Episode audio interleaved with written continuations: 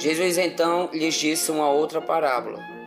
O reino de Deus pode ser comparado a fermento que uma mulher pega e mistura com três medidas de farinha até que tudo fique fermentado.